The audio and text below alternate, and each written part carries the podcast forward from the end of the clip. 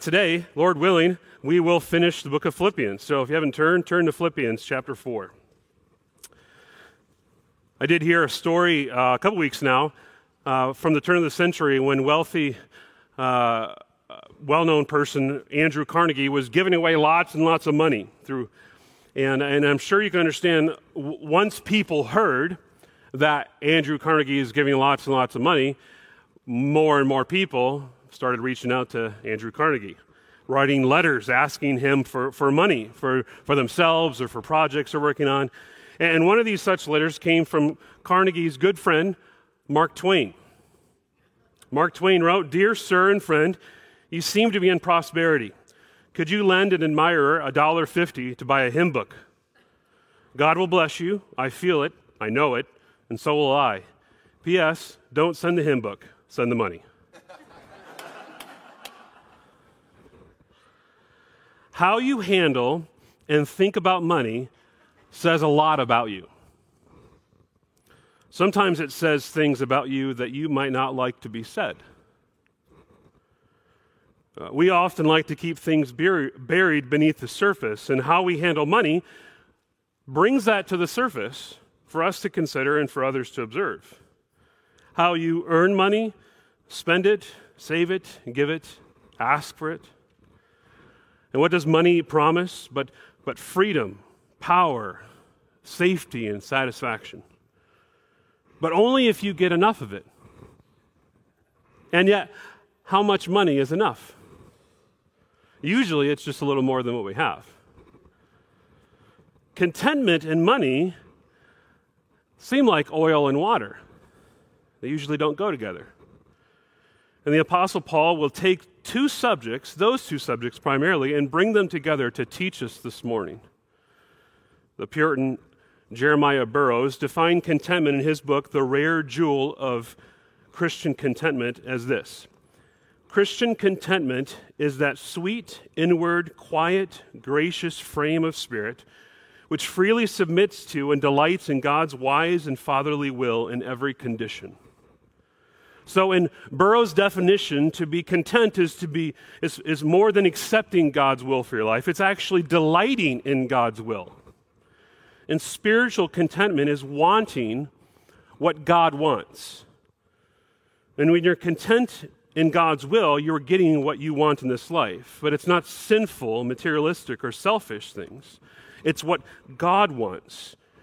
And as we will hear this morning in the passage, it's learned.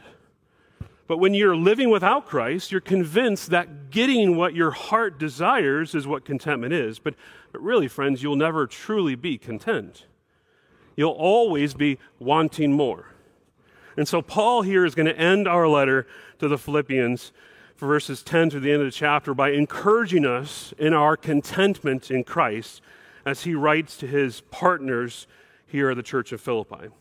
And contentment is the focus this morning. And so here's the main idea as we look at this passage Partners in ministry learn contentment and give sacrificially for God's glory.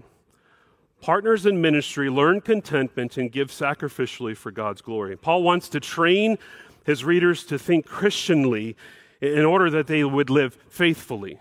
So this book has, has all, all been about partnership. And as partners in ministry, there, there are some lessons that we can learn. So there's three points there as we walk through.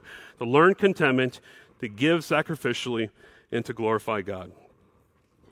The third point is the shortest one. The two, the first two are the longer ones if you're taking notes. So if you haven't already, turn with me to Philippians chapter 4, verses 10 through 23. I'm going to read this all, and then we will dive into those three points. Philippians chapter 4, verse 10. I rejoice in the Lord greatly that now at length you have revived your concern for me. You were indeed concerned for me, but you had no opportunity. Not that I'm speaking of being in need, for I've learned in whatever situation to, I am to be content. I know how to be brought low, and I know how to abound. In any and every circumstance, I have learned the secret of facing plenty and hunger, abundance and need. I can do all things through him who strengthens me. Yet it was kind of you to share my trouble. And you Philippians you yourselves know that in the beginning of the gospel, when I left Macedonia, no church entered into partnership with me in giving and receiving except you only. Even in Thessalonica, you sent me help for my needs once and again. Not that I seek the gift, but I seek the fruit that increases to your credit. I have received full payment and more. I am well supplied, having received from Epaphroditus the gifts you sent, a fragrant offering, a sacrifice acceptable and pleasing to God.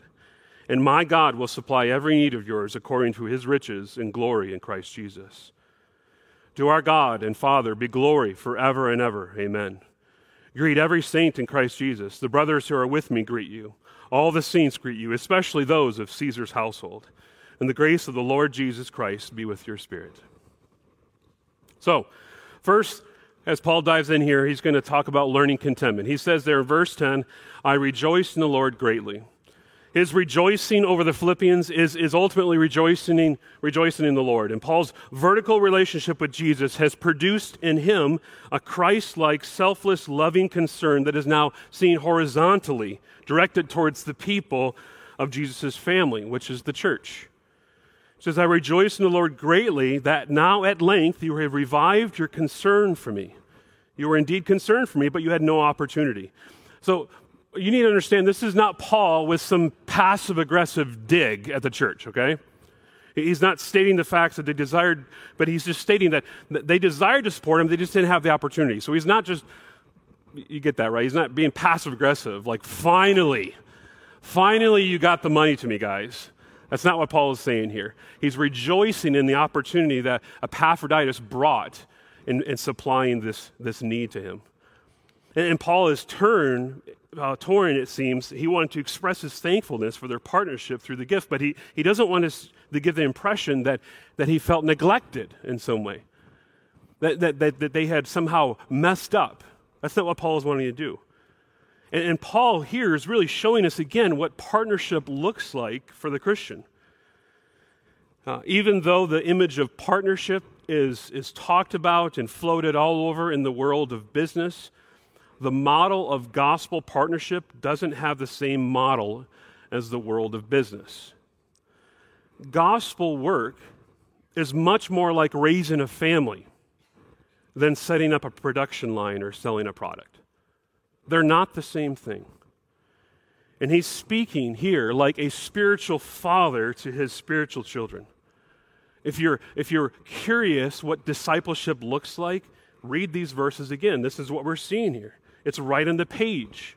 Paul is showing what it looks like as he disciples these believers by sharing again of what they have done for him and then the benefit it'll bring to them. And then he shows some vulnerability. Verse 11 Not that I'm speaking of being in need, for I've learned in whatever situation I am to be content. See, Paul says, I have learned it. Contentment doesn't come naturally to anyone even after you've been converted to Jesus Christ. And even if I've walked with Him for years, it doesn't just come. So, learning contentment is not passive, it's not something that you just allow to happen to you, but you have to engage in the process to learn contentment. And Paul has had ample opportunities to learn contentment. He says in verse 12, I know how to be brought low, and I know how to abound. In any and every circumstance, I have learned the secret of facing plenty and hunger, abundance and need. And see, Paul here is reminding them again of the extremities that he has faced in his life. And he doesn't specify the events of what he's talking about here, but we know what, he, what he's talking about, right? Have we, if we've read the New Testament, listen to 2 Corinthians 11, okay? This is Paul's resume on how he learned contentment, okay? Listen, Five times I received at the hands of the Jews 40 lashes, 40 lashes, less one. Three times I was beaten with rods. Once I was stoned. Three times I was shipwrecked. Night and day I was at adrift at sea, on frequent journeys in danger from rivers, danger from robbers, danger from my own people, danger from Gentiles, danger in the city, danger in the wilderness, danger at sea, danger from false brothers, in toil and hardship, through many a sleepless night, in hunger and thirst, often without food, in cold and exposure. Paul has learned contentment. I mean, he, he lists it out for us. In case you wonder, really, Paul, have you really learned poverty? Have you really suffered? Paul's like, here. He knows what it, it feels like, he's experienced what it means to be brought low. And that's what he's saying. It means to be humbled, even humiliated. And he's got the resume to prove it. And, and, and to abound means to have more than was necessary. And Paul states that here. He's, he's abounded by those giving to him in, in the needs that he's had. And Paul has learned all of this in his full life, and he was only able to learn it through his full life. Friends, there is no quick shortcut to contentment. We have to go through plenty and poverty. Interestingly, here, Paul uses the phrase to be content, and it was a term that the Stoic philosophers were regularly using in that day. But their understanding of contentment was one of self sufficiency that allowed a person to live a life of mind over matter. Those people are still around today. They taught and lived that pain was something that, that could be overcome with just the right thinking. Some people may be tempted to think that Paul is just now rehashing this Stoic virtue. But really, what Paul is doing in this is he's taking that Stoic worldly view, virtue and he's turning it on its head. And so Paul is Christianizing the Stoic self sufficiency and makes his contentment not on himself, but on God and God alone. You can't do it on your own, it's only through Jesus Christ. And then he strengthens his argument with verse 13. And you've been waiting for this verse, right? I know I've been waiting for this verse. How many of you memorized this verse at some point in your life when you were young? Just me. All right. Do you guys own Bibles? We can get some to you. Philippians 4:13, right? I can do all things through him who strengthens me.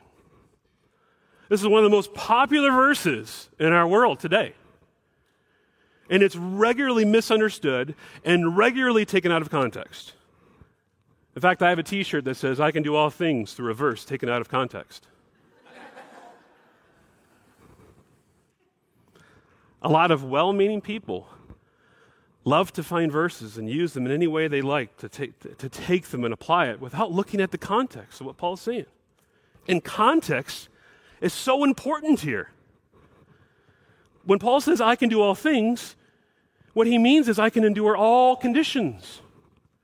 And those conditions are either plenty, we love plenty, or poverty. We don't love poverty. I can do all things. And so this verse, this section is comprehensive. The all means all, but all things is not a blank check for us to do whatever we want. It's not a promise that God will do anything that our heart desires. Remember, contentment means we want what God wants, not what we want. And so, this verse, see how it's applied. How many of you watch basketball? Steph Curry for the Golden State Warriors has this on his shoe. He's, he, he's outspoken and he writes it on his shoe. Celebrities post this on their Instagram pages. Friends, if, if you cannot make an NBA three pointer, this verse will not help you make it. That's not what it's saying here. And this is the point that's overlooked in sports and other things in life. This verse applies just as much to losing as it does to winning. See, look back at the list of things in verse 12. Half of them are bad. I can do all things, like suffer. Being in poverty is on the list. It's, it's not always making the winning shot or making a movie to win an Oscar. The heart of contentment is I can be brought low and I know how to abound. So you might make the winning shot in basketball, but you might just throw up a brick. Either way, it's through Him who strengthens the Christian. The all things is talking about abounding and abasing, being really hungry. That's on the list. I can do all things. I can be hungry. I can suffer because Christ strengthens me. See, the world, that doesn't, that doesn't, the world doesn't love that. Right? Maybe you don't love that. Maybe your flesh is like, I don't want that. I want to do the other stuff. Well, that's not what Paul is saying here. And so context is so important to understand this verse. And so when we when we quote this verse, we need to back it up with the context that Paul himself wrote the verse. And half of the things that he says that he can do in Christ is suffering. And so don't apologize for the suffering that you're experiencing. It's part of learning contentment as a Christian. Furthermore, uh, we, we might want to say, I can do all things through Christ who strengthens me. Well, as Christians, we, we should say, I can do all things through Him who strengthens me. You see the difference? The verse has little to do with us and a lot to do with God in the midst of plenty and poverty. See, Paul is not saying, like the Stoic philosophers, I can do anything I set my mind on, like Marty McFly from Back to the Future. Paul instead draws on the resources and strength of God, our Creator, knowing that Christ Himself was humbled for a season and obedient to death, even death on a cross. And so Paul is framing the experience of contentment in terms of dependency on God. The Greek actually conveys something like this that I have the power for all circumstances through the one who strengthens me. And Paul is emphatic that this is something that has to be learned as a Christian. And the only way, friends, to learn contentment is going through poverty and plenty. It involves us attending the school of poverty and attending the school of plenty. And each school has different tests for you to walk through in the school of plenty, we can be tested with greed. Something, sometimes having more possessions and more money creates in us an insatiable desire for more.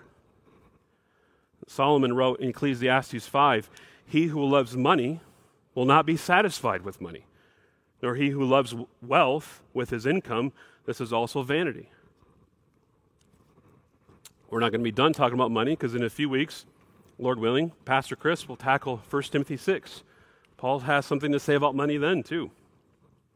But then there's the, the school of poverty. And, and really, in the school of poverty, you're also tested with greed. The poor aren't immune to greed. Instead, it could tempt them to become rich through sinful avenues. You might be envious of neighbors and friends who have more than you. The rich are tempted to be God, and the poor are tempted to be rich without God. Either way, contentment is learned through the schools of plenty and poverty. So, these words of wise instruction for us teach us that the contentment we experience in this world does not um, depend on anything that, that this world alone has to offer. The only way we will be truly content is in Christ whether we suffer or abound. All of our contentment comes from Christ. You can't will your way into it. You can't achieve contentment and force your way. Contentment has to be learned, and it, it's learned in the schools of plenty and poverty. You know, we don't, we don't teach people. I never taught my kids to complain.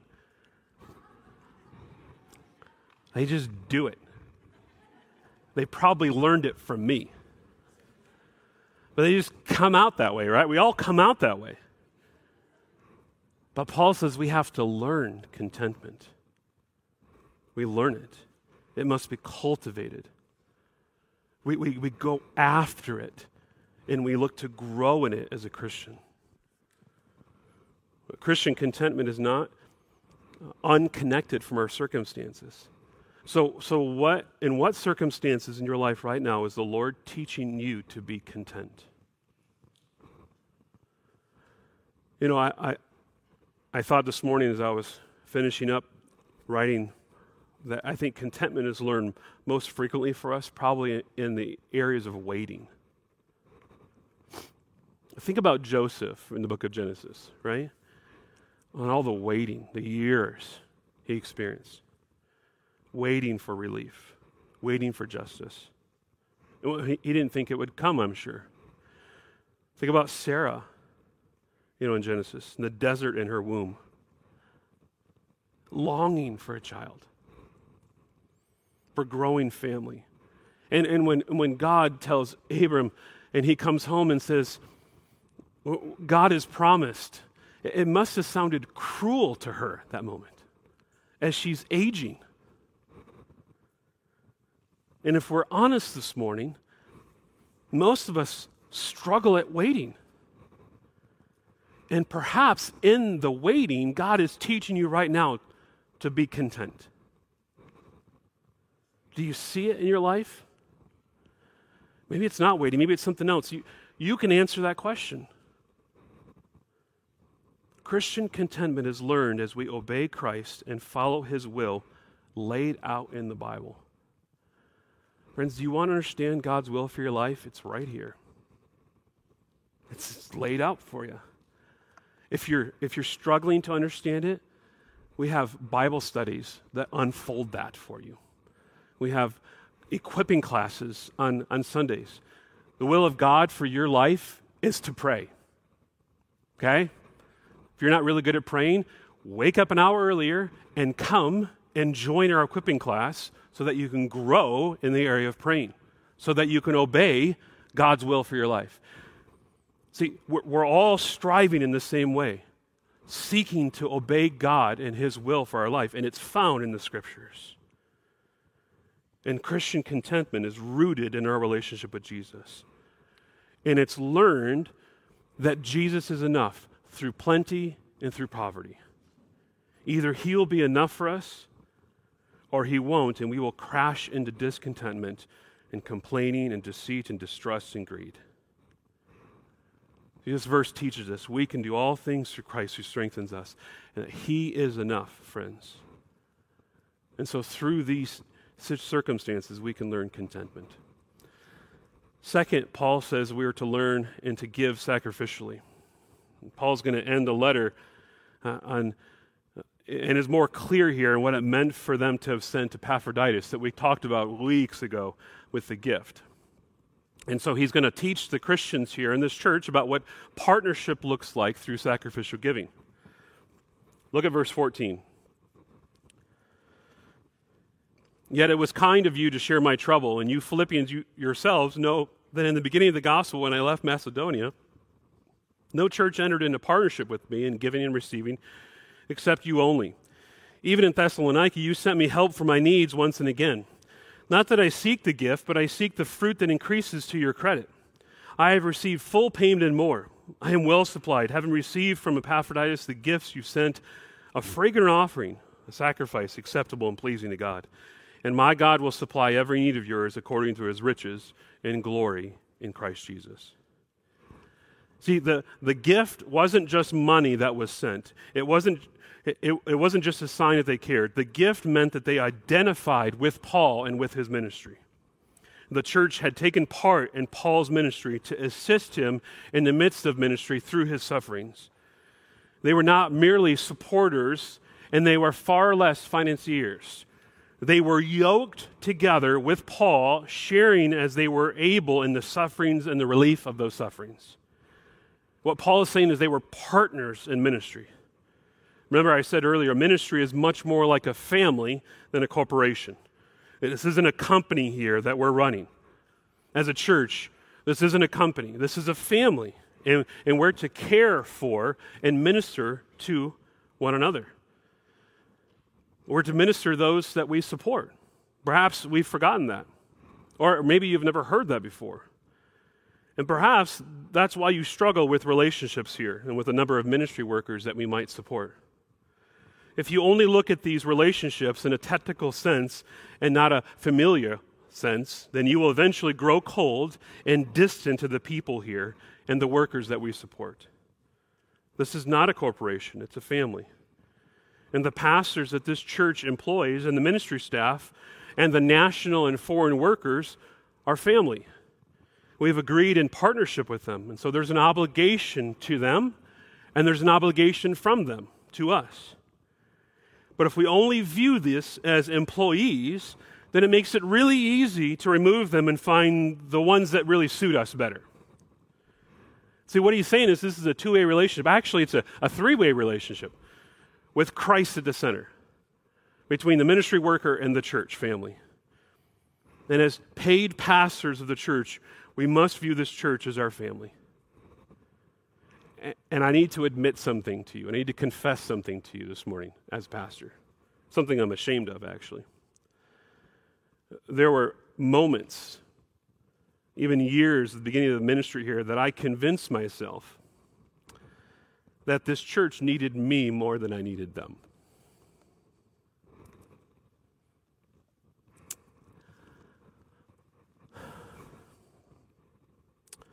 That's a wicked thought. It's not true. It has been, by God's grace, proven to me and to my heart, especially in the last four years, that I need this church family. That they are family. In fact, for, for most of us here that serve, well, at least for the two full time pastors, you are our only family we have around.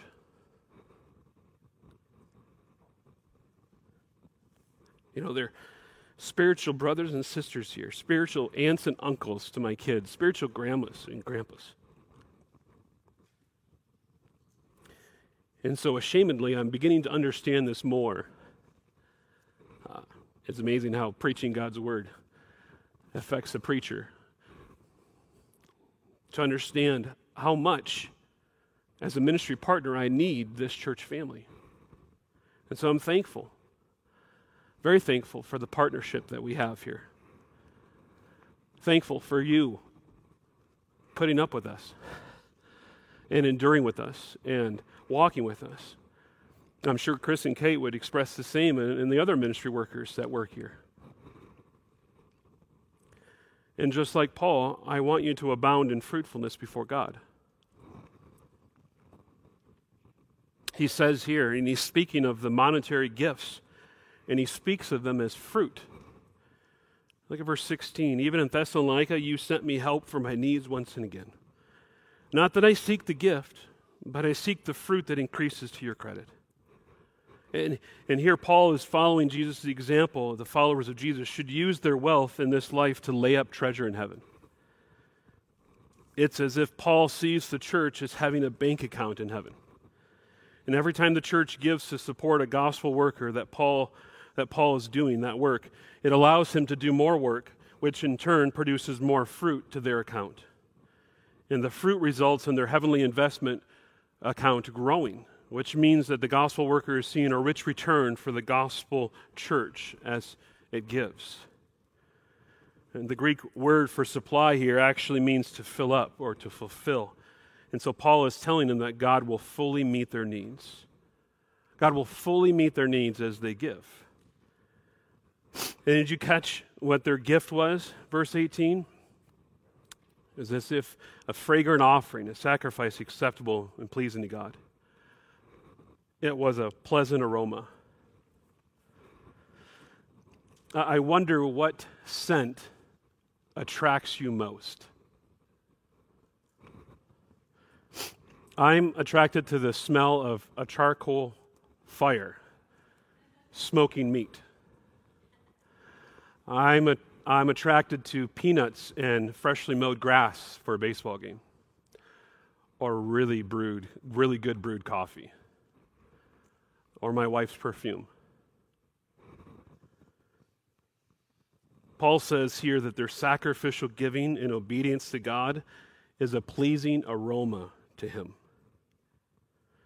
Their giving to the work of ministry is like that fresh cup of coffee that smell that comes up. And God is pleased. The fragrant offering smell, the act of sacrifice, is pleasing to God.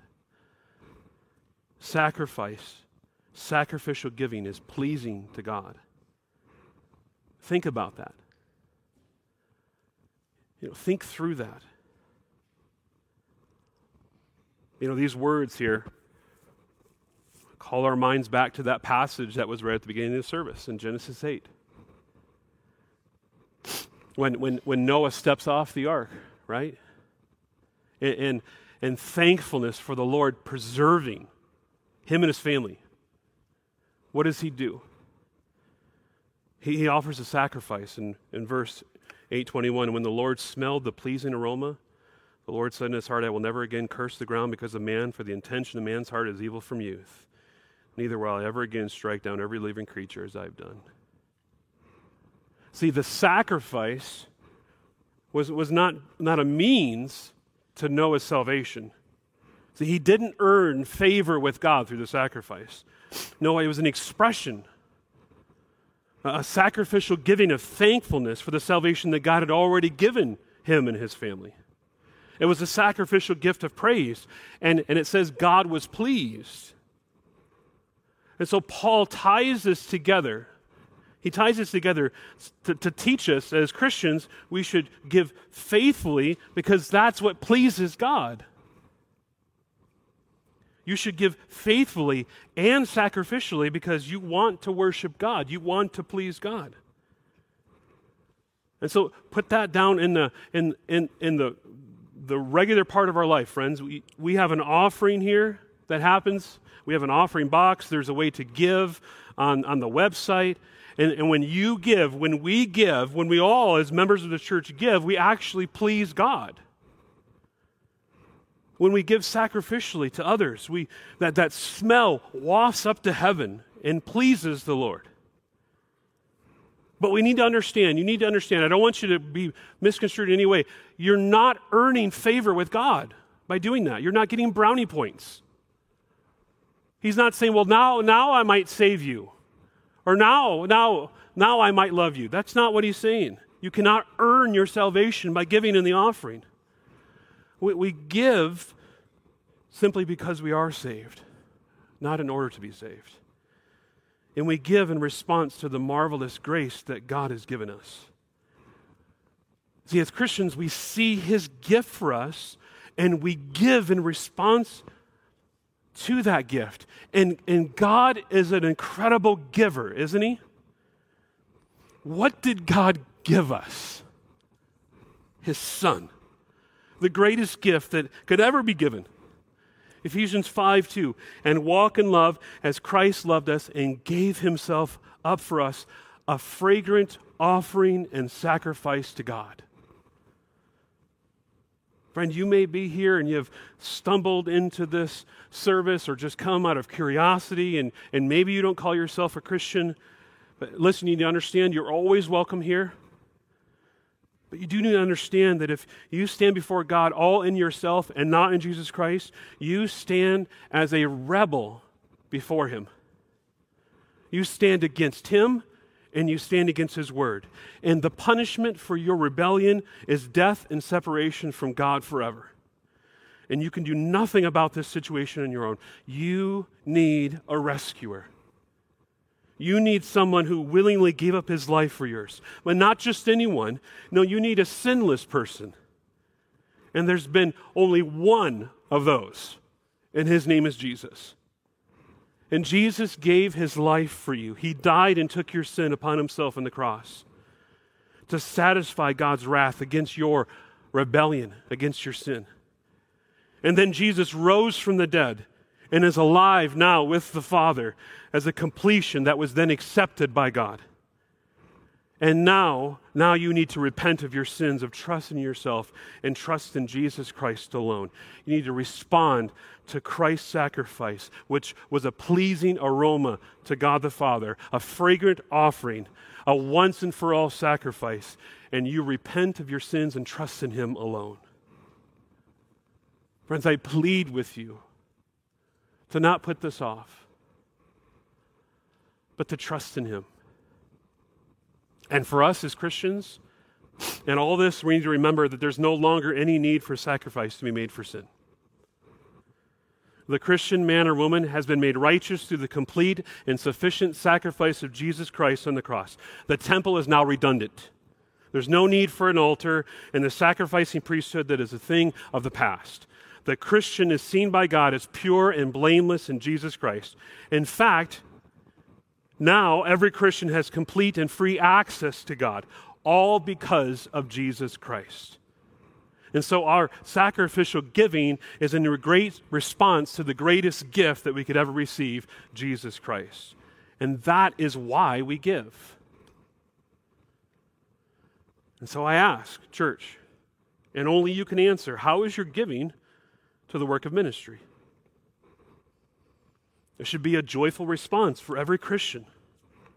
I know that many of you are carefully planning for retirement here on earth, but how many of you have given much thought to your heavenly bank account? Do you regularly give to the work of ministry here? See, this verse reminds us of the consistent provision that we have from God. We can all be tempted to, to, to rely on our daily provision that it's somehow the work of our hands. You know, as, as full time ministry workers, it seems very clear for us to sit down at the table and to pray for the food with my kids and say, Thank you, Lord, that God's people gave, because we can just tangibly see that. But th- you're no different than us. I mean, the church didn't pay your salary, most of you. Someone else did, but you didn't do it all. When's the last time you thought through that? Whether you receive your income through Social Security or from your employer. Do you sit down at that dinner table and thank the Lord for the meal and say, Thank you, God, for me being so awesome? I am a hard worker. Man, I'm smart. I got that good job. I worked hard for that promotion. Friends, you and I are we're no different. We're the same. Because it's ultimately God who gives. He gave you the strength. He gave you the smarts. And he, he can take it away to any of us at any point. He is the giver. He is the one who gives and supplies to us. It was a supply from God, no matter who the employer is. That all comes from his hands. Friends, we, we teach about giving here in this church because the Bible talks about it, and we want our members to please God. We don't teach about it. Uh, just so you know, we didn't concoct this now in the elder room thinking, all right, giving's not quite what we want. So, Jeff, let's maneuver this to get a giving series here. No, this was the next section of the book. We're not saying this because we're lacking. We have learned, either in abasement or abound, to find our strength in Jesus Christ. And so we cover this because the Bible says. As elders, we simply have no idea who gives what and we continue to trust the Lord. We don't want to know. But we do want to teach what the Bible says. Because giving is a form of worship for us as Christians. Money is a great tool for the Christian, and yet money is a horrible master. So worship God with your money, but don't worship your money. We also need to understand that generous giving is not the same thing as sacrificial giving. We all need to understand that. Think through that this week. You may give generously compared to others, but the question that only you can answer is are you giving sacrificially? Only you and the Lord can come to that conclusion. And yet, here in this section, Paul reminds us that you cannot outgive God. Verse 19 My God will supply every need of yours according to the, his riches and glory in Christ Jesus. It all comes from him, friends. We're just stewarding his money. A gospel partner church family has its mindset so firmly impacted by the cross that it has a constant desire and longing to act selfishly and sacrificially toward its gospel workers. And the model for giving is born out of the gospel itself. We give because of great gratitude for what God has so graciously and sacrificially and abundantly has given us. And as we learn contentment in Him, we learn sacrificial giving. So we've learned those two. The last, and this is the shortest point glorify God. He says in verse 20, to our God and Father be glory forever and ever. Amen. Greet every saint in Christ Jesus. The brothers who are with me greet you. All the saints greet you, especially those of Caesar's household. The grace of the Lord Jesus Christ be with your spirit. I love that Paul mentions the household of Caesar. I just love that. So it seems that some soldiers and cooks and house cleaners and civil servants in Caesar's house had come to Jesus Christ. John Calvin cuts to the chase in his commentary and says, It is evidence of divine mercy that the gospel had penetrated that sink pit of all crimes and iniquities in Rome. Yes, the power of Rome cannot even stop the power of the gospel. How bad they thought, big bad government, and how horrible they were, the gospel still makes its way through it. And Paul gives testimony of this as he's locked up greet them, especially those in Caesar's household, because they're some of us there. And then he, he invites the church there to, to join him in pronouncing that all eternal glory belongs to God. To, to our God and Father be glory forever and ever. Amen. And so may that be our prayer as well. So, friends, are we learning contentment? How is the Lord teaching you contentment right now? You know, you don't have to do this, but I would love to pray with you about that. So if you're willing to share, send me an email or text message of how the Lord's teaching you contentment, and I will pray along with you. Perhaps I'll share with you how the Lord's teaching me contentment. Not just me, send it to any one of our pastors uh, here at the church. And then, and then strive towards this spiritual contentment. Remember Burroughs' definition. He says Christian contentment is that sweet, inward, quiet, gracious frame of spirit which freely submits to and delights in God's wise and fatherly will in every condition. I was hoping to have that book delivered. It was supposed to be delivered uh, this week, and it hasn't. But I've ordered some copies of that book, The Rare Jewel of Christian Contentment. I think it'd be a fantastic book as summer comes to pick up and read together as a group or, or as a family. Uh, it's an old Puritan book written in the 1600s, but there's a whole lot of fruit there for us to, to absorb and apply to our life. So hopefully that'll be on the bookstall next, next week. But we've, we've belabored here. I'm going to pray, and then we're going to partake of the communion meal here this morning. So would you join me as I pray? Father, I thank you for supplying all of our needs, especially our greatest need in Jesus Christ. And we confess together as a church that you are a generous God. You have given us abundantly what we most desperately need. And yet we're still learning to find our contentment in you. And so, God, we, we pray and we ask for your help. God, would you, would you give us strength to trust in you? Even when all the signs on earth point to the opposite direction, may we trust in you. And would you teach us contentment? Teach us to rely on you and not ourselves, so that you'll receive the glory and not us. And now, Lord, as we partake of this communion meal together, may you be glorified in it. We ask this all in Jesus' name. Amen.